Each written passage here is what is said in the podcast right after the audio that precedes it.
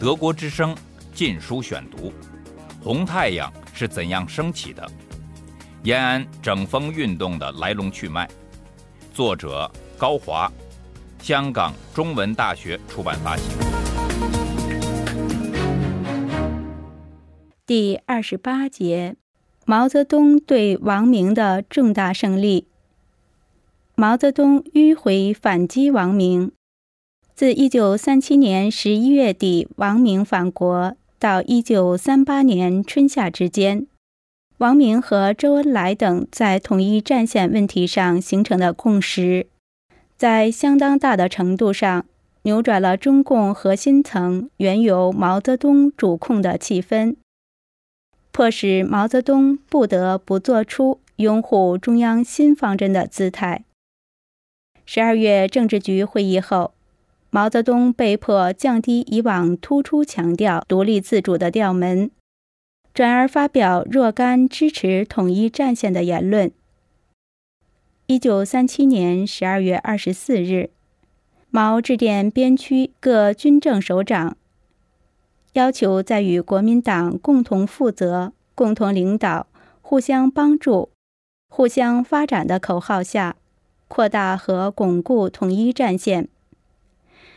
避免讥笑与讽刺有党有军，毛甚至提出，中共应帮助政府进行征兵动员，没收汉奸财产及处理汉奸，必须取得政府的同意，最好是交给他们处理。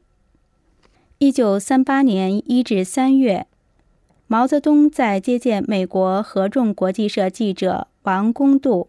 和在延安大会上几次发表演讲，都没有再宣传自己过去所坚持的主张。毛泽东在一九三八年初春的这类言论，以后都未收入《毛泽东选集》。如果将毛泽东上述言论视为他已改变了原有的观点，转而接受了王明等人的主张，那就大错特错了。毛泽东实际上一天也没有放弃自己的意见，他只是在于己不利的形势下，被迫在公开场合调整了自己的态度。在私下里，毛泽东却在精心的准备向其对手发起反击。一九三八年三月政治局会议后，毛泽东加紧酝酿反击王明等的炮弹。毛泽东的炮弹就是他在五月写成的抗日游击战争的战略问题和五月二十六日至六月三日在延安做的论持久战的演讲。抗日游击战争的战略问题有完整的论文结构。毛泽东针对抗战以来中共党内以王明、周恩来为代表的强调运动战的观点。详细论述了游击战争在抗战中的重大战略作用和对共产党建立抗日根据地的意义，完善了他在洛川会议上及以后在游击战问题上的主张。《论持久战》是毛泽东的一篇演讲大纲，在这篇演讲中，毛不指名地批评周恩来等人在抗战初期。怀疑轻视游击战的战略地位。周恩来过去曾批评过孤立强调游击战的看法是机械论的观点，现在也被毛单独拎出来，被指责为是不赞成八路军的战略方针。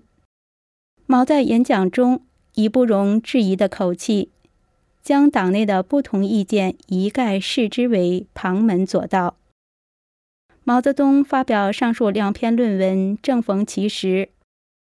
一九三八年春，日军已开始进攻武汉外围。长江局在王明、周恩来的领导下，正配合国民党展开轰轰烈烈的保卫大武汉的活动。但是毛泽东根本不相信东方马德里能守住，他认为。国民党丢失武汉是迟早要发生的事情，此将有力证明毛泽东有关国民党片面抗战必然失败的论断，也是对鼓吹保卫东方马德里的王明、周恩来的沉重打击。正因为毛的文章暗藏玄机，王明、博古、项英、凯丰一致决定，《新华日报》不予转载毛泽东的《论持久战》。更为重要的是，毛泽东有关只有开展游击战、建立根据地才能壮大中共的意见，已日益被事实证明是有远见的。一九三七年十二月政治局会议后，毛泽东虽处于少数，但他对派遣八路军东进毫不放松。德国之声。禁书选读。一九三八年三月二十四日，毛泽东与刘少奇联名致电朱德、彭德怀、朱瑞等，责成他们必须立即组织以八路军名义出现的游击兵团，为八路军主力转移至华北各地区事先做好准备。同日。毛泽东、张闻天、刘少奇又致电中共北方局代表朱瑞，令其以最快速度建立完全在党领导下的有战斗力的若干游击兵团，创造晋冀豫边区。毛泽东还采取措施，严防王明等对八路军的干预。在发给军方将领的电报中。毛泽东总是将自己的名字放在第一位，显示他对巩固自己在军中个人影响的极度重视。尽管王明在一九三八年春正处于他政治上的鼎盛阶段，但在毛的隔离下，王明在军队中没有担任任何领导职务。在毛泽东的全力催促下。一九三八年初，朱德、彭德怀、刘伯承、邓小平、贺龙、聂荣臻等率八路军陆续深入华北各地，相继建立了共产党的根据地。仅一年时间，八路军就从一九三七年九月的不足三万人，发展到一九三八年秋的二十五万人。中共武装发展壮大的事实，使朱德、彭德怀等八路军领导人信服了毛泽东，因而放弃了过去的观点，转而接受了毛泽东的意见。八路军高级军事将领回到正确路线，使毛泽东大大舒缓了一口气。但还有一个更大的障碍横亘在毛的面前。这就是如何调整与莫斯科的关系问题。在毛泽东为夺取中共最高领袖而展开的斗争中，如何处理与莫斯科的关系一直是最为棘手的问题。随着王明的返国，共产国际对中共的影响明显加强。王明拉大旗做虎皮，处处以莫斯科代言人自居。对毛的活动造成严重的掣肘。毛泽东深知，如果得不到莫斯科的支持，至少是表面的支持，要想执掌中共最高领导权，几乎是不可能的。为此，毛暂且压住对斯大林的不满，竭力显出顺从的姿态，同时又施展种种手段。以图赢得莫斯科的好感与支持。三月政治局会议决定派遣任弼时赴苏联，客观上为毛借杨师助剿王明提供了便利的条件。具有讽刺意味的是，提议派任弼时赴苏汇报的竟是王明。任是王明的老熟人，在一九三一年初六届四中全会上。两人同时进入政治局。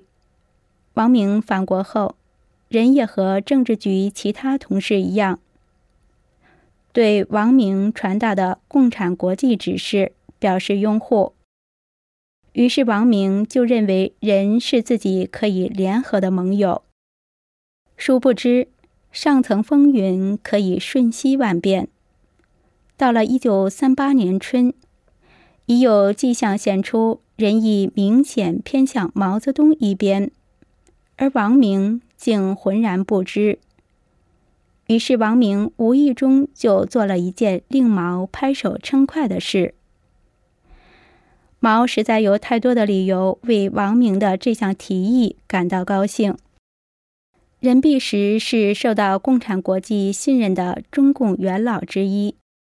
一九二一年到一九二三年旅苏三年，在莫斯科东方劳动者大学及东方大学学习期间。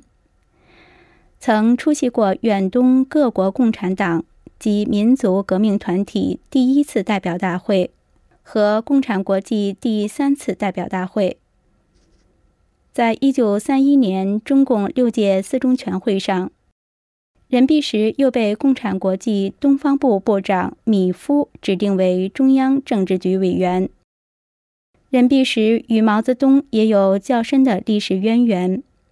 他早年曾参加由毛组织的湖南俄罗斯研究会，并由毛推荐进入中共发起组织的掩护机构上海外国语学社学习俄语，旋被派往苏俄留学。